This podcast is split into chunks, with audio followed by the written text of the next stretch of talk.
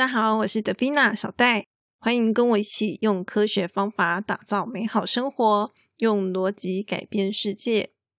之前呢，有位觉得 PM 很烦的听众呢，他是问我说，关于辨别跟判断有什么样的看法？这样子。那所以呢，我在上一集的时候呢，有分享我是怎么样去判断资讯这样子的一个过程。如果还没有听过的听众呢，我会建议啊，可以先回头听一下上一集，然后呢，再接着来听这一集哦，因为这两集的内容算是有相关性的。毕竟判断这件事情也不是那么容易啦，所以呢，我就勉勉强强用两集把它讲完。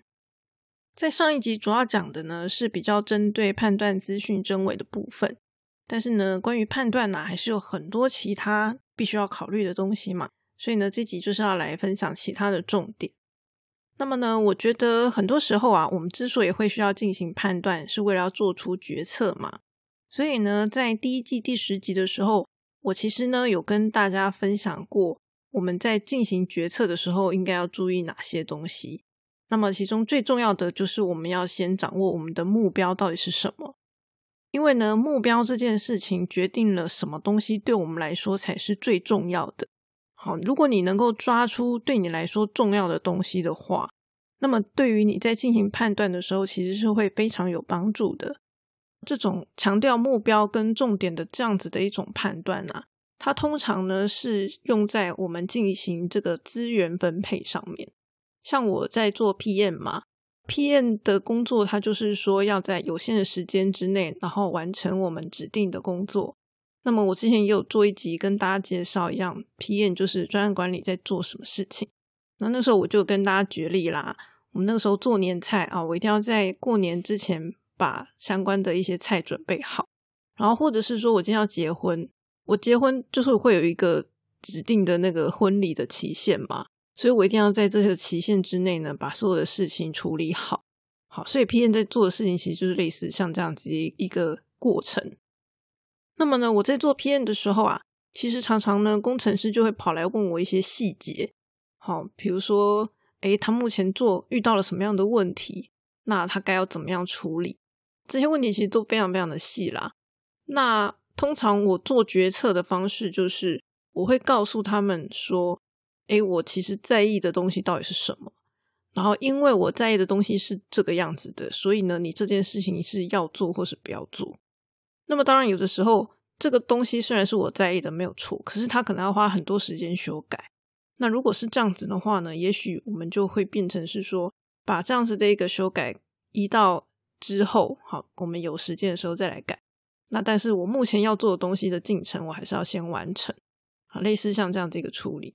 那当然，如果这件事情我没有很在意，我就会尽量就是告诉工程师说，你不用花太多时间在这件事情上面。因为你花了很多时间在这件事情上面，对我来说，I don't care，就是我根本不在乎啊。那你何必浪费这些力气呢？好啦，所以问题是什么？问题就是我在意的东西到底是什么？那我在意的东西呢？当然，第一个就是我们的功能需求嘛。好，长官要我们做什么？那通常这些东西就会有一些需求，我们就要开出来。比如说，我今天做了一个显示气象的 APP，那这个显示气象的 APP。它最重要的就是要能够显示气象啊！如果你不能够显示气象的话，那你算什么气象 A P P 嘛？是不是？好，所以类似像这样子，你要把那个重点把它标出来。那当然，除此之外啊，现在就是很重视这个用户的体验嘛。比如说我的 A P P 的操作啊，希望可以比较滑顺啊，等等之类的。或者是当然不要产生 bug，这件事情也是非常非常重要的。类似像这样的东西呢，都会是我们去判断这个东西重不重要的一个准则。然后呢，会跟我们为什么要开发这个产品这件事情呢，会非常的息息相关。像我刚刚讲说，我们开发 APP 哦，我可能会在乎用户体验。可是呢，如果我今天开发的东西呢，是比较属于给少数人或者是我们自己内部人员使用的系统的时候，我可能就不会这么在乎这个使用者界面的问题了。所以，这个你的目的会影响到你为什么要这样做。那么，其实呢，在这个软体开发的这个流程啊，有一种开发方式叫做敏捷。那么，敏捷的一种呃哲学吧，它其实呢就有把像这样子，呃，我们这个产品的功能需求、目的到底是什么这件事情呢，把它变成流程的一环。所以呢，他们在操作上啊，他们就会有一个，比如说哦，我就是固定开会，然后呢，必须要讨论说哪些功能对我们来说是重要的。为什么要这样做？那就是因为这个目的会影响我们到底为什么要开发这些功能嘛。然后这些功能重不重要？就是它是影响很大的。那么像这样子的一个目标定义，什么意思呢？就是我今天做了一个产品，我要定义说我这个产品它它的目标到底是什么嘛？好，它其实也是一种定义。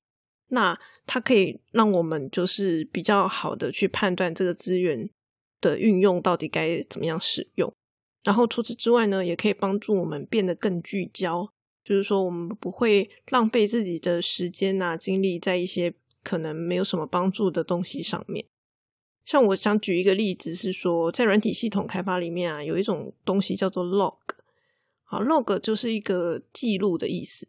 好，比如说我今天在 Facebook 上对某一篇文章按赞，那其实呢，Facebook 它就会记录我说，哎，几年几月几日，小戴在哪一篇文章按赞。像这样子的一个记录啊，其实大家可以在自己 FB 里面的活动记录找到像这样子一个 log。那么呢，FB 里面就有很多很多像这样子一个 log，有些我们看得到，有些我们看不到。那其实呢，你看过什么样的文章，说不定啊，你看多久它都会记录。为什么呢？如果大家对这个 FB 投放广告有了解的话，就会知道说，嗯，其实有多少人看过这一则广告，FB 它是会有个数据可以让广告主看的。好，也就是说，我们看了哪些文章，其实 FB 它都会记录。那么大家想想看，你一天滑 FB 的时候，你会滑过多少则这个贴文？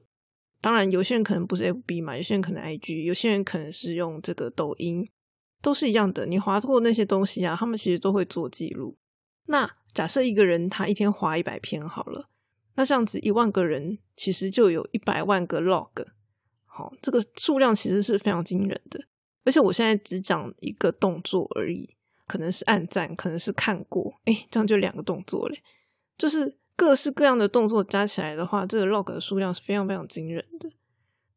那以前呢，log 其实非常便宜，因为它就是一个记录嘛。我刚讲了，今年几月几号谁做了什么事情，就这样子而已。那这样的话，是不是多多益善？我什么都把它记下来。可是这件事情其实是会有问题的。就算它再怎么便宜，你都不应该什么都记。我觉得换一个例子，大家就会更清楚这个概念到底是什么。就是说，想象一下，每一笔 log 呢，就是我们出去玩的时候拍的一张照片。比如说像这个现在很流行那个 vlog 嘛，嘿，所以我讲的这个 log 其实跟 vlog 的那个 log 意思是一样的。好，但是我们不要讲影音，我们就讲拍照就好了。那有多少人就是拍完这个旅游的照片之后呢，他会回头再去整理这些照片？大部分的人可能就是回去把它传到电脑里面，然后用一个资料夹装起来，就这样子。好，可能当下看个一下就没有了，对不对？很多人可能都是这样子。那么呢，什么都记的意思就是说，假设我在你的头上装一台照相机，然后呢，这个照相机它是自动的，它每一秒啊，它都会帮你眼前的画面拍一张照片。那这样子每天会产生多少张照片呢？一个小时是三千六百秒嘛，所以一天呢就是八万六千四百张照片。那你觉得你会想要去回头看这些照片吗？我们一定不会想要回头看嘛，对不对？所以其实这些照片对我们来说就是垃圾，除非你今天是用电脑去分类。可是电脑它去帮你判断的话，你是不是也要花钱？然后你还要花程式去做判断，对不对？所以除非这些东西对你来说真的是有意义的，比如说我今天就是限定我是在旅游的时候我才拍照。好，基本上其实你在旅游拍照这件事情，它就已经有一个目标性存在了，它就已经缩限那个范围了。如果你今天什么范围都完全没有线索，你就是什么东西都记，那其实那个资料量是非常非常大的，而且几乎就会是垃圾。好，然后这么多的垃圾，你要从这个垃圾里面去挖金矿，就是找到对你有意义的资讯，这是一件非常非常辛苦的事情，而且也要花费非常多的成本。你就算用电脑跑，你也要花电电费什么之类的嘛，对不对？然后跑出来的东西还不一定是有用的。好，所以。我想要表达就是说，就算今天是一个这么便宜、这么不起眼的一个 log，我们也都必须要决定我要记哪些东西，好，而不是什么都记。因为什么都记的时候，我将会花费更多的心力去处理它。好，或其实老实说啦，工程师要下 log 也是要成本，对不对？我今天在你头上装一台照相机，你难道不会觉得不舒服？我说什么之类的吗？你还要带着它什么之类，或者是没有电？对，这些这些其实都是成本。好，你不可能去无视这些东西，所以你一定还是挑对你来说有意义、重要的东西，你才会去做。那么当然啦，如果今天呢某一个目标它越有价值，我们通常就会愿意花费更多的时间啊、金钱等等的资源去达成它。那有的时候啊，一件事情它的目标可能是很多元的，然后呢，它所要耗费的资源呢也是很多元的。好，所以呢，这就会变成很复杂的一种情况。比如说，像现在最近就是很流行这个订阅制嘛。那当然，我也会看到这些订阅的东西，然后我就会在想说啊，我要不要订啊？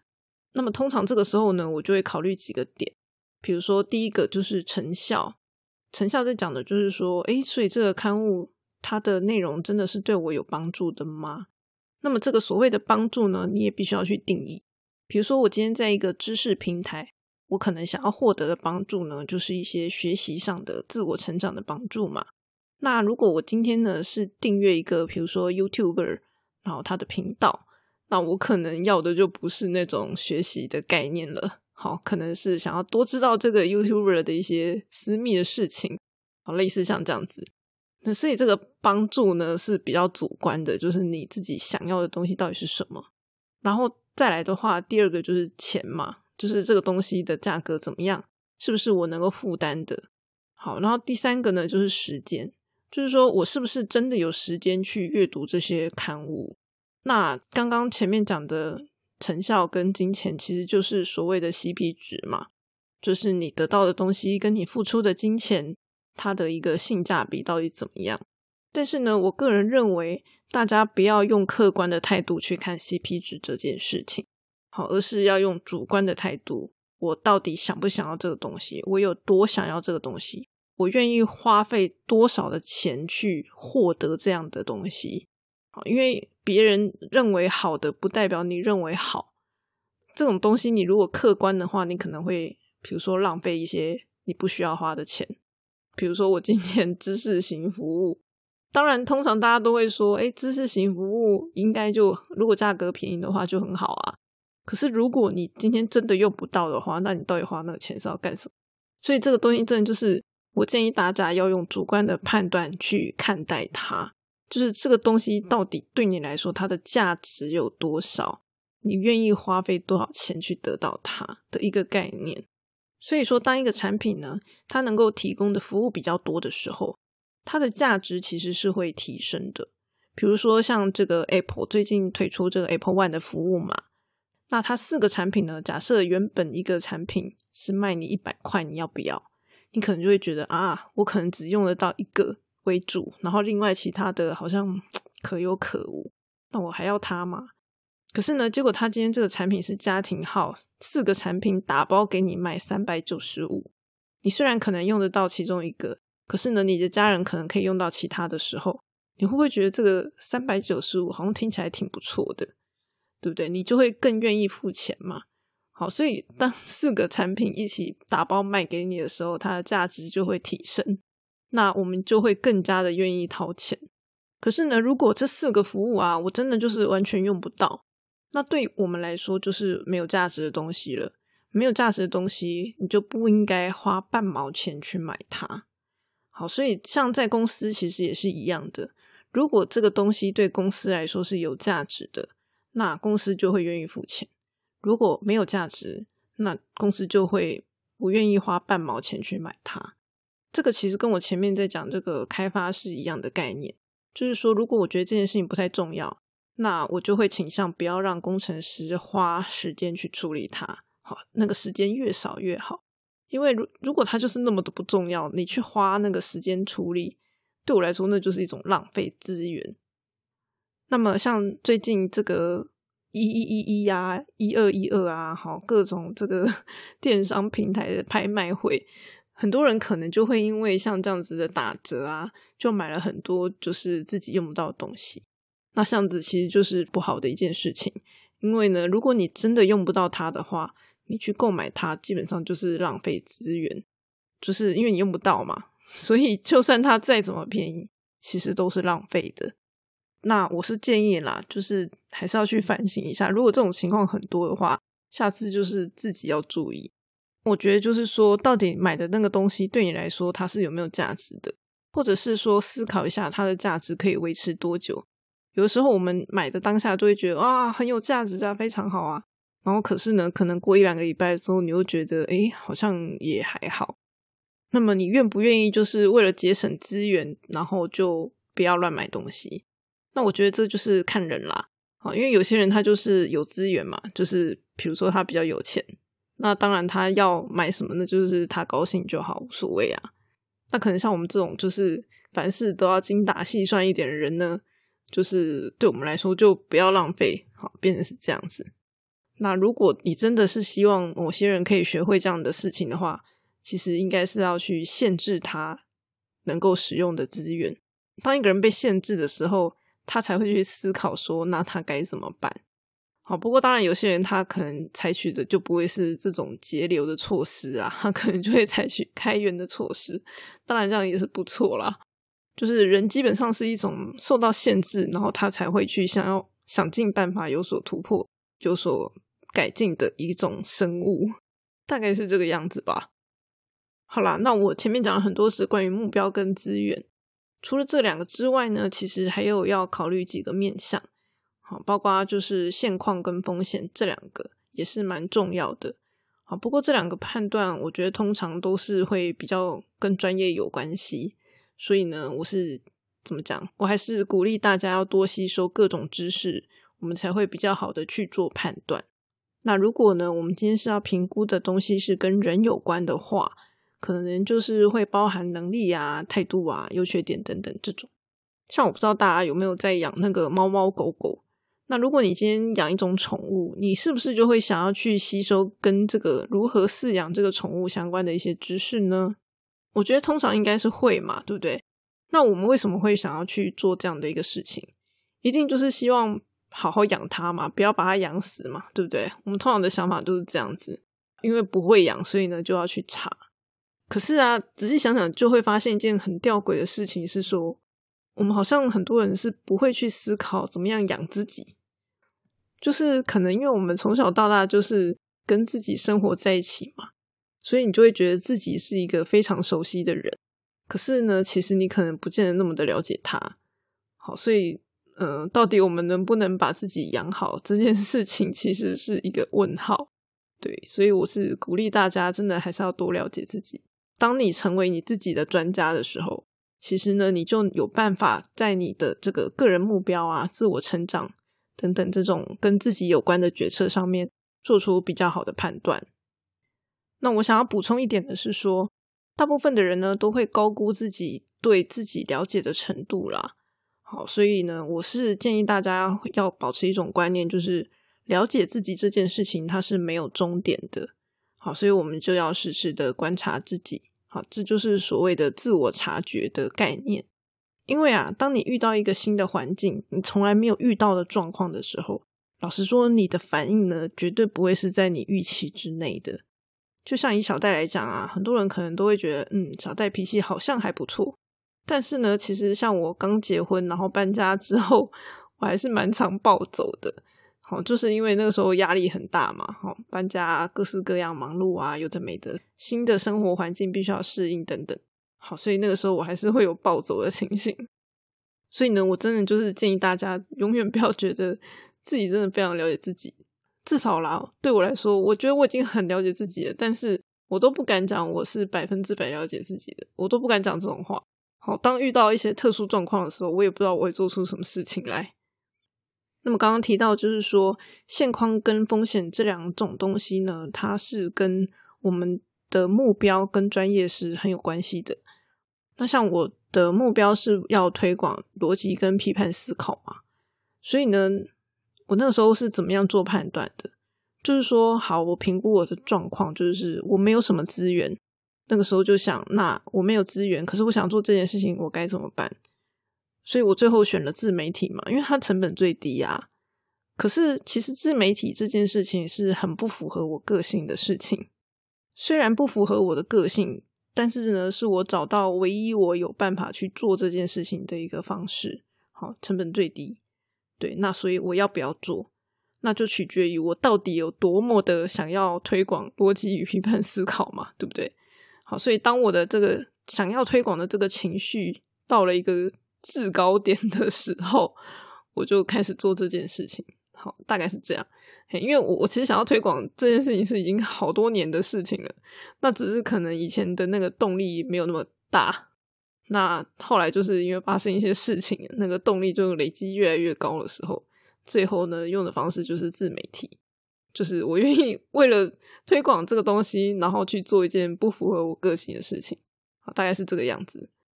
那么我的目标既然是要做推广，我就要去寻求扩散嘛，对不对？好，所以其实 媒体在讲的就是这种扩散的效应。所以呢，嗯，我在录 podcast 的时候。不知道大家有没有注意，我其实是有写文稿的。好，就是我会先写文稿，然后再录 podcast。我为什么要先写文稿呢？其实我在第一季的时候是 没有文稿的。好，为什么我第二季要写文稿？就是因为呢，podcast 其实它是一种不太容易被人家搜寻到内容的一种媒体。好，那如果我今天写了文稿的时候呢，它是比较容易被 Google 搜寻到的。好，那为什么我第一季可以不用做？因为第一季是弄 YouTube，然后有字幕嘛。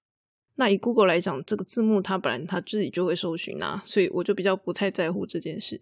可是如果呢，到了声音好 Podcast 这种完全没有字的这种情况的时候，就不太一样了。好，所以我就写了文稿。那嗯，该怎么讲呢？因为我就是比较不擅长做媒体嘛，对不对？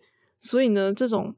嗯，SEO 搜寻这种被动型的扩散对我来说就是 OK 的，等于就是说我会去盘点我自己的状况到底怎样，我擅长的东西是什么，我不擅长的东西是什么，然后去想办法让自己的优势可以去发挥。好，大概就是这样。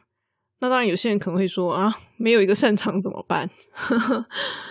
呃，那就是想想看你能做什么吧。对啊。因为我知道，像今年就是有很多新加入做 podcast 的人嘛。对我来说啦，至少我对电脑还算熟悉。虽然我对这个录音什么的也不是很行，但是就是至少就是有在碰电脑嘛。但有些人看起来就是他们完全对于技术这一块是不行的。那对他们来讲，他们就势必要去学习。像这种情况该怎么判断？我可能就会去先找什么是必须一定要学会的东西。好，比如说录音啊，或者是基本的一些剪辑处理等等之类的，好，它是必要的，那我就会先学。再来的话，可能就会看看说哪些是我学的会的，好，对我来说我可以接受的。因为有些东西真的就太难了，我可能永远学不会，那怎么办？对不对？所以就是你要去做这些判断跟评估。那么再来的话呢，就是关于风险的判断嘛。风险判断也是一件非常专业的事情。不过呢，刚好这个大人的 Small Talk 的一百零四集里面呢，这个旧老师呢，他有提供他的一些看法。所以大家如果对于风险评估有兴趣的话呢，我建议也可以去听听看哈。大人的 Small Talk，我觉得最重要的就是一件事情啦，就是我们要注意我们的损失到底是不是有限的。好，千万不要让自己就是喝西北风。我觉得至少要稍微预先设想一下最惨的情况会怎么样啊？我觉得这样是比较好的，因为像我自己身边就曾经有朋友啊，有这个家人小孩，但是呢，还是决定借一大笔钱，然后呢去做一些事情，那最后就是会有一些比较不是那么好的下场。对，那就我觉得这样就是很危险的一件事情。好，老实说是这样。我如果自己独自一个人拖累自己，那就算了嘛。对啊，但是。对我来说呢，我就比较不太能够接受拖累家人这件事情，所以我当然也可以就是辞掉工作，然后去做我想做的事啊。可是那那我的家人怎么办？我不能够让大家最后喝西北风嘛，对不对？所以呢，我就不会去做出那样的选择。那么像我今天在做 podcast，最惨会怎么样呢？好像其实也还好啊，就是损失个买麦克风的钱，好，可能几千块，然后呢，可能听的人很少，就这样，好，最惨大概就是这样。可是呢，刚好好死不死，我就是一个受过教育界洗礼的人。那受过教育界洗礼的人，通常就会有一种死个性，就是嗯，不太考虑这个经济效益，就是嗯，可能人少那就算了，嘿，因为嗯，怎么讲？老师不会因为只有一两个人就不教嘛？大概是这种概念吧。好，虽然我不是老师啦，嘿，只是就是会有那种个性在。那如果你问我说你不想赚钱吗？哎，我当然想赚钱呐。对，可是就是怎么讲？对我来说，那就不是最重要的事情。对我来说，最重要的事情就是推广逻辑与批判思考，这才是最重要的。好，所以这个金钱对我来说就不是优先考虑的事情。那我今天如果想要赚钱怎么办？嘿，所以我今天就去投资嘛，因为我对我来说投资赚钱比较有效率，好，所以我就会采取别的方式去达到这个目标。那所以另一方面，为什么我今天要选择做免费的内容，就是因为我今天就是要做推广，好，所以我必须要免费，而且呢，我要让没有资源的人，好，没有钱的人，他们也有机会，就是能够听到这些东西，然后也许可以有一些收获。好，对我来说这样就够了。我的目的就是要去提供这样子的一个机会。其实我今天就是进不了教育界，但是呢又想要做教育，所以呢就跑来做自媒体，大概就是一个像这样子一个概念吧。当然，我也不是真的进不去教育界啦，而是因为怎么讲，工程师的薪水还是比较高。简单说就是这样。所以呢，我就是上班领工程师的薪水，然后下班做免费自己想要做的教育。的一个情形。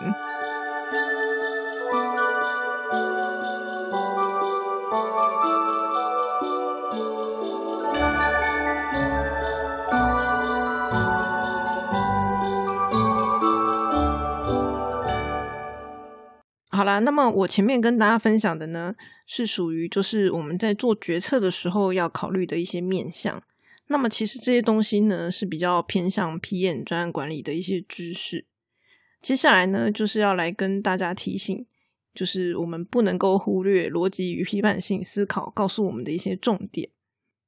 首先呢，逻辑就是定义跟推理，好，所以定义这件事情，我们也必须要去注意。今天呢，如果有一个东西它的定义是不明确的，那么其实我们会很难做判断。比如说，我今天要判断某一个人他是不是渣男，那请问你对渣男的定义到底是什么？有劈腿的人才是渣男吗？所以你认为的那个渣男，他真的劈腿了吗？还是说，因为新闻说他是渣男，他就是渣男？大家了解我意思吗？就是你必须要对这个词汇，你要有自己的定义，然后呢，你要去查说，哦，所以这个人他有没有做出符合你定义的这样的一个事件？那如果有，那他才会是你定义中的那样子的人嘛？好，简单说就是这样，好，而不是说别人告诉你他这样就是这样，这样子你才会有自己的判断。好，当然每个人的定义是可以不一样的，可是无论如何，你都必须要有一个属于你自己的定义，这样子才行，因为这样子出来的东西才是你自己的判断，而不是别人的判断。好，那再来第二个就是逻辑嘛，好，我们必须要判断逻辑推理到底是不是正确的。比如说呢，这一两年出了非常非常多的这个线上课程，好，所以呢就会有一些呃自我提升的这样子的一个标语出现。那么我想要问的是说，所以啦，自我提升这件事情，它真的可以让我们赚大钱吗？好，这是一个问号。这样子的一个逻辑推理是不是正确的？其实我以前小时候真的是这样误以为，就是我以为就是我们努力的提升自己的能力。那将来就可以工作赚大钱，可是实际上，当我开始工作的时候呢，我就发现完全不是这么一回事，完全被现实打脸这样子。但是，呃，当我被打脸的时候，我也没有就是因此就怨天尤人干什么之类的，好，而是就是我会试着去理解，所以到底问题出在哪里？到底为什么会是这样？那后来我就知道说，哦，其实以前这个书上就有教过我们。金钱的价格其实是由供给跟需求所造成的，这件事情非常重要，因为它就是金钱的本质。所以呢，自我提升这件事情，它如果没有造成需求，那其实它就不会赚大钱。简单说就是这样。好，因为自我提升并不是直接等于赚大钱啊，它的那个逻辑是没有完全一样的。所以，自我提升赚大钱这件事情是不会成立的。当然，我们可以说啦，通常能力越强的人就会越稀缺嘛，就是可能这个大家会比较需要，但。它跟你能够拿到多少钱，它不是一个直接的关系，它比较像是一个间接的关系。那么像以前古代啊，常常有一些艺术家在他们还活着的时候就过着很贫困的日子，可是呢，等到他们已经离开了很长一段时间之后呢，他们的作品就会大卖嘛，受到大家的喜欢。这些人难道是没有能力的人吗？应该不是嘛，他们有能力。好，可是呢，在他们还活着的时候。他们却没有办法获得应有的财富。那么，为什么他们走了之后，他们的作品就会大卖呢？因为呢，在后来的时间点，他们的作品被大家所需要。好，当他的作品被大家需要的时候，他的作品就会大卖。简单说就是这样。只是呢，这个需求可能没有在他还活着的时候发生，而是在他们离开这个世界之后才发生。好，所以有的时候。嗯，这个东西现在不好，也不代表它将来不好。好，大概是这样子的一个概念。所以，其实我们在生活中是可以看到很多例子，就是有些人很厉害，但是他就是没有办法拿到很多的钱。啊，这种例子其实是还蛮多的。所以呢，那这样子我们就会知道说，哦，如果是这样，我们就不应该用金钱来衡量一个人的能力嘛，因为其实能力并不等于他能够赚多少钱。但是呢，以前可能就会有这样的观念，在某一些人的观念里面，他们就会觉得你赚不到钱，那就是你没能力，会有这样子的一个，就是可能不太正确的一个观念。那么现在这个年代啊，网络发达其实是一件很幸福的事情，因为啊，如果你不确定一件事情的逻辑到底对不对的话，其实呢是可以去搜寻看看的，甚至呢就是直接上网问别人，这算是我们这个时代的一个优势。好，所以大家一定要好好的利用。不管你在网络上问出来的结果怎么样，我觉得呢都可以作为一个参考。好，这绝对会是比你自己一个人闷着然后胡思乱想来的好。好，我认为是这个样子的。那当然，上网找答案，这个答案到底是不是可信的，又会回到我们上一集跟大家谈论的内容嘛？就是怎么样去判断这个资讯是不是能够信任？也就是说，这个逻辑到底对不对？好，为什么有些人赞同，有些人是反对？好，谁说的比较有道理？好，类似这样子。然后呢，尤其我们必须要去注意有没有一些反面的例子。如果呢，今天一个逻辑它是正确的，那么其实你应该是没有办法找不到这个不合理的地方的。好，所以所有的东西都应该要有办法去做解释。好，这样子才是一个比较呃，我们可以相信的一种逻辑。如果今天出现的状况是你没有办法解释的，那这个逻辑你可能就要打一个问号，也不见得它是错，好，也有可能是有些东西我们不晓得，好，这当然也是有可能的。那么批判思考讲的东西就是客观证据嘛，好，所以客观证据呢，也是我们在进行判断的时候一个重要的依据。然后呢，我们必须要不断的去确认这个证据它的真实性，好，它到底是不是真的。还有它的完整性，就是呢，它是不是有足够完整让我们去判断的一个情形？那么呢，我上一集在跟大家分享的呢，主要是针对这个真实性的部分，好，怎么样去做一个验证？不过呢，我没有提到的，就是有的时候我们可能会遇到这个证据造假的情形。那我们身边有什么样的例子呢？比如说像这个网红啊，他可能会买量。买量的意思就是说，我今天去买假的按赞数或是追踪数等等，这就是一种证据造假，因为他要营造他很受欢迎的一种假象。那或者是说我今天公司做了一个产品，好，比如说我声称它有疗效，然后呢，我再去制造一些数据，好，为了要证明它有疗效，用这样子的方式呢去欺骗消费者，这种情形都是有可能的。那么，通常证据造假呢，它都会有一些不符合逻辑的地方，只是我们有没有办法去察觉到那些不符合逻辑的东西。好，比如说我今天是一个台湾中文的网红，可是呢，我的追踪人或是按赞人有很多国外的，然后呢，他们用的字都是一些奇怪符号的，好像这样子的一些外国人去帮他按赞追踪，那这样子我们就会去怀疑说，诶，这不合理啊。好，那所以这个流量是不是有可能是假的？好，类似像这样子。那当然，刚刚讲那个疗效可能就会比较难。好，因为它的逻辑可能是会比较专业，我们有的时候就不见得有办法那么好的去判断。但是呢，总而言之，如果你有发现不合理的状况的时候，其实我们就会给予他怀疑的态度。当然，这个怎么样去找到不合理的，这真的也是蛮专业的。好，所以呢，我们最好就是还是要多吸收资讯，因为我们只能够针对我们懂的东西去进行判断。那么刚刚还有提到一个是完整性嘛，就是说虽然这个证据是真的，可是呢，我们看到的这个证据是不够完整的。好，比如说在这个推理小说，有时候会有那种就是杀人啊，然后就刚好在杀人现场里面就有另外一个人啊，那他一定是凶手，真的吗？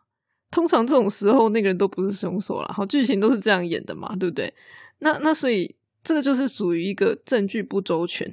好，因为那个人他在现场这件事情一定就是客观证据嘛，对不对？这是一个事实。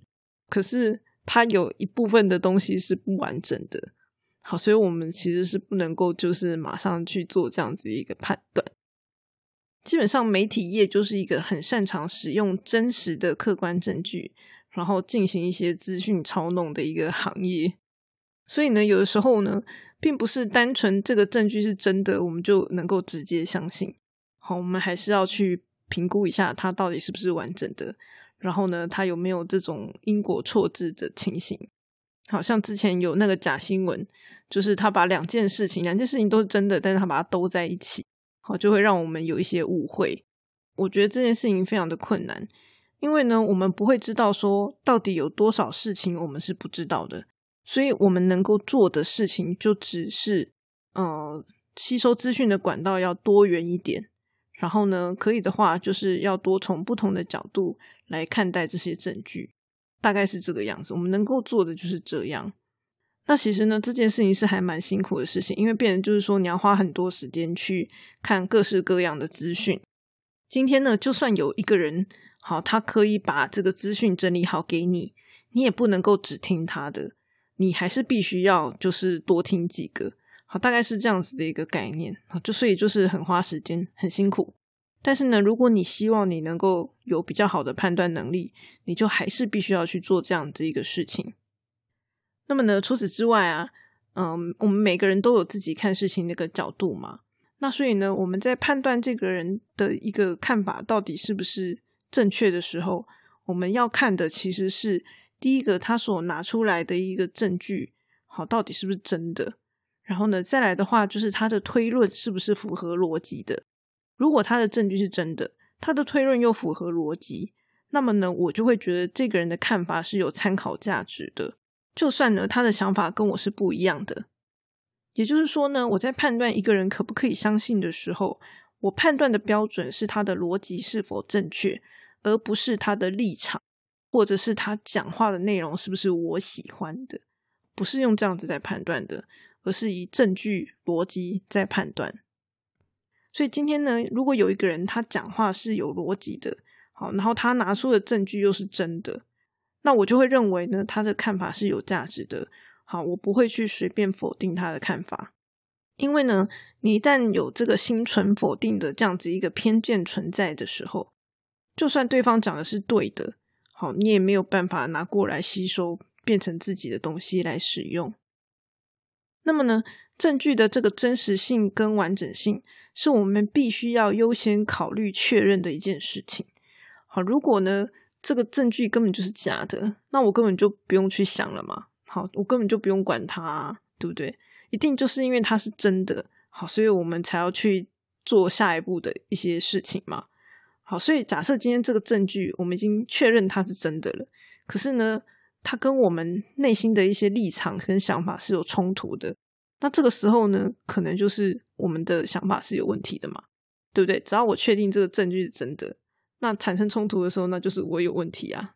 好，简单说就是这样。比如说像古代人，古代人觉得地球是平的，可是呢，伽利略他用望远镜看到的证据，诶，就不是这样子啊。我的证据就显示地球不是平的啊。他在用望远镜看之前，他一定也认为地球是平的。好，可是呢，当他用望远镜观察到的证据，而且这个是真实的证据嘛，因为是他亲自去采集的证据，他看到的就不是如此的时候，好，那那他当然就会开始对他原本的想法产生了怀疑。所以简单讲就是，嗯，其实我们每个人呢都会非常的相信自己所认知的事情。好，可是呢，当我们今天出现了一个客观证据，然后他对我们原有的认知是打脸的时候，那我们就不要说啊，我不相信这个证据一定是假的。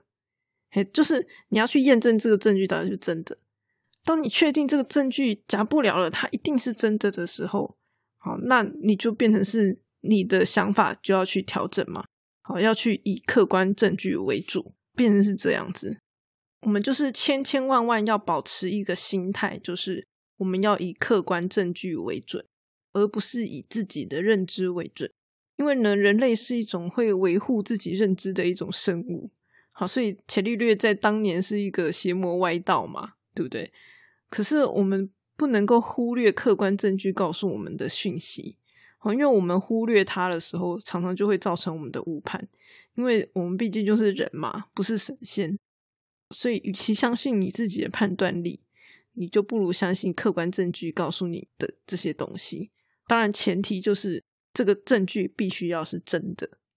所以，验证客观证据的真实性跟完整性，它其实是一件非常非常重要，也非常的辛苦麻烦的一个工作。那大家听起来会不会觉得啊，这样好累哦？也太累了吧！我还要每一件事情都要去这么仔仔细细的确认它到底是不是真的吗？嘿，所以我之前才会有一集，好在第一季第十一集的时候跟大家分享，就是我觉得啦，在我们现实生活中，其实很多时候我们其实是很难真的就是这么的实事求是。好，所有的东西我都要确定它是真的，真的是太难了。我们不见得有这些力气去做这些事情，所以没有问题的。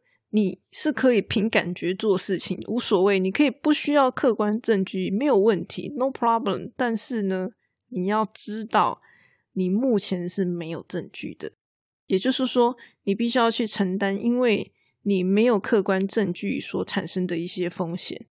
只要你愿意做这个承担，那其实就没有什么问题了嘛。那么呢，所谓客观证据呢，就是我们真正已知的东西。然后呢，我们凭感觉脑补的这些东西呢，其实在我们脑袋里面呢，是会产生一种叫做假设的东西。你要很清楚的知道，到底什么东西呢是你真正已知的，而且它是有客观证据来做佐证的。然后什么东西它是没有证据的。好，也就是说呢，它是一个假设。当你有办法去很明确的厘清这些东西的时候，你才会知道说，我今天下的这样子的一个推论或者判断，它的正确程度大概会在哪里。比如说，我今天已知的这个客观证据是零，我完全没有任何客观证据，我完全就是凭感觉，那这样子这个风险就很大嘛。所以呢，我今天做的这个判断，它的正确程度可能其实是很低的，大概是这个概念。像我常常看到有一些公司啊，他们做产品有一个坏毛病，就是呢，他们都是凭感觉在做产品的。他觉得他做的这个产品啊，就是好好酷、好炫哦，做出来一定就是会大卖。但结果呢，现实通常就不是如此嘛。常常呢，我投了大量的资金来做产品。结果呢，做出来之后乏人问津，好卖的不好，这种事情真的是非常非常的常见。好，所以这个情况它其实是什么？就是你在做之前，你其实是假设它会大卖，你完全没有任何证据去证明这件事情。好，所以变成是说，当你做出来的时候才会知道，因为做出来卖那个才会是客观证据嘛，就是你最后的销售额，那就是一个客观证据啊。对啊，就变成这样。那所以像这种时候要怎么办？我们就变成是说，在我们要决定开发之前，我要去想办法取得客观证据。比如说呢，我先花一笔小小的钱，然后做一个 demo 的产品，然后呢，再来就是找人来试用这个 demo 产品嘛。这个 demo 的产品可能只有一个，但也无所谓，好，反正就是大家轮流使用嘛。然后问大家的心得啊、感想等等之类的。如果你今天做了像这样子的一个调查，好，那是不是它就会变成是一个客观证据？那么，当你有收集像这样子的一个客观证据之后，它就会对于你去判断这个产品会不会卖，好，会有一个相对来说可以降低一点风险的情况。以小戴来讲啊，小戴做的这个 podcast 的主题其实有一点冷门嘛。好，我看，嗯，台面上好像也没有什么其他是以逻辑为主题的 podcast。为什么我敢做这样子一个，嗯，看起来有点冷门的主题？其实我真的不是脑冲去做的，而是因为前几年呢，我就写了一篇关于批判思考的文章。那这篇文章的流量其实还不错，然后呢，在这个 Google 台湾地区的搜寻排行榜上面是第一名。所以我就会觉得说，诶，那像这样子的一个主题应该是可以的。好，就是第一个就是我写出来的东西，可能大家是会愿意看的。那当然，除此之外呢，其实我也有在这个 YouTube 上面去搜寻一下相关主题的一些影片，然后看他们的流量大概是在什么样的一个范围。其实呢，这个主题虽然冷门，但是它还是有一定的流量在。也就是说，这样子的一个主题呢，其实大家是会有兴趣的。好，只是呢，它可能不是一个那么热门的一个主题罢了。简单说，就是呢，我基本上已经确定它的需求是存在的，而且呢，我知道它是一个未来趋势嘛。好，毕竟它是二十一世纪的关键能力，所以呢，我为什么会觉得这样子一个主题是可以做的？其实是因为我有做过相关的调查。那当然啦，我的文章可能没有写的那么精彩，然后呢，我的 podcast 可能也不是那么的有趣。可是因为我的目的就是在推广嘛，那么其他事情呢，对我来说就好像不是那么的严重。那当然，你说我做的不好，我有没有改进的空间？一定会有的。可是呢，对我来说，我做任何事情，我的态度就是我尽力做好，我尽我所能的去做，这样就好了。因为老实说啦。这个你花一百二十分的力气也做不好，像这样的事情哈，真的是非常的常见。所以呢，对我来说，我是不会去苛求自己一定要做到非常完美。好，我就是尽力做我能做的，这样就好了。那么最后呢，我再补充一下心理学里面提到的一些理论哦，就是呢，呃，我们的情绪呢跟精神状态其实都会影响我们的判断力，不管这个情绪是高亢的或是低落的。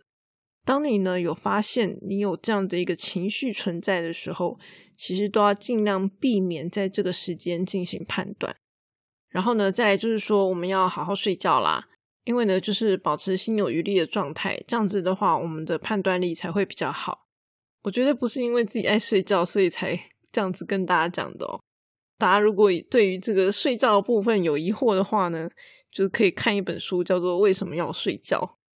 好啦，终于来到总结的部分了。这一集真的是超级长的。我认为呢，就是要增加判断力，好这样子的一个能力的话呢，其实最基本的就是要训练逻辑与批判思考啦。哦，绝对不是因为我们这个频道主旨这样，所以我才这样讲的哦，而是就是因为我认为是这样，所以我才要推广嘛。哦，因为这件事情就是非常的重要。那么逻辑呢，要注意的就是定义跟推理这两件事情。然后呢，批判思考，它要处理的呢，其实就是关于客观证据的问题。那因为我们现实中的这个客观证据呢，常常会存在着许多瑕疵，所以呢，我们才要用很严谨的态度去确认它的真实性跟它的完整性。好，如果不得已，我必须要用假设来取代这些证据的时候。我们也要清楚的认知到，它可能是会带来风险的。那么呢，常常这个我们的立场跟情绪啊，就会蒙蔽了我们的双眼，好使我们看不见这个客观证据。也就是说呢，客观证据摆在你面前，你都不一定看得见它。好，所以为什么我们才会需要批判思考？批判思考里面，它的一个重点就是要提升我们的思辨能力嘛。那其实，比如说像我有在听古埃啊、Mula，好像这样子他们的频道，嗯，你都可以听得出来，他们就是很有思辨能力的人，只是他们可能不太清楚这些东西跟批判思考有关，就只是这样子而已。就是其实以我自己来说，我就是常可以听到很多人，好，他们就是有思辨能力，对，但是就是可能大家对这个东西不是那么了解，所以我才要做推广，好，大概就是这样。当我们确定这个证据是真实可信的时候呢，我们就要相信证据，而不是相信自己。当然，我们也要注意到说，真的证据也是有可能出现假的推论。所以呢，如果我们可以多吸收各方面的知识，好吸收多元观点的知识，那其实这些东西都是可以帮助我们判断的。那么，如果呢，我们今天之所以要判断，是为了要做出决策的话，那除了我刚刚讲的，好关于逻辑与批判思考要考虑的东西之外呢，就是还要另外考虑四个好主要的面向，包括我们的目标是什么。资源有哪些？然后我们现在的状况到底是什么？还有我们面临的风险可能是什么？好像这样子，全部的东西加起来，它才会成就我们的判断力。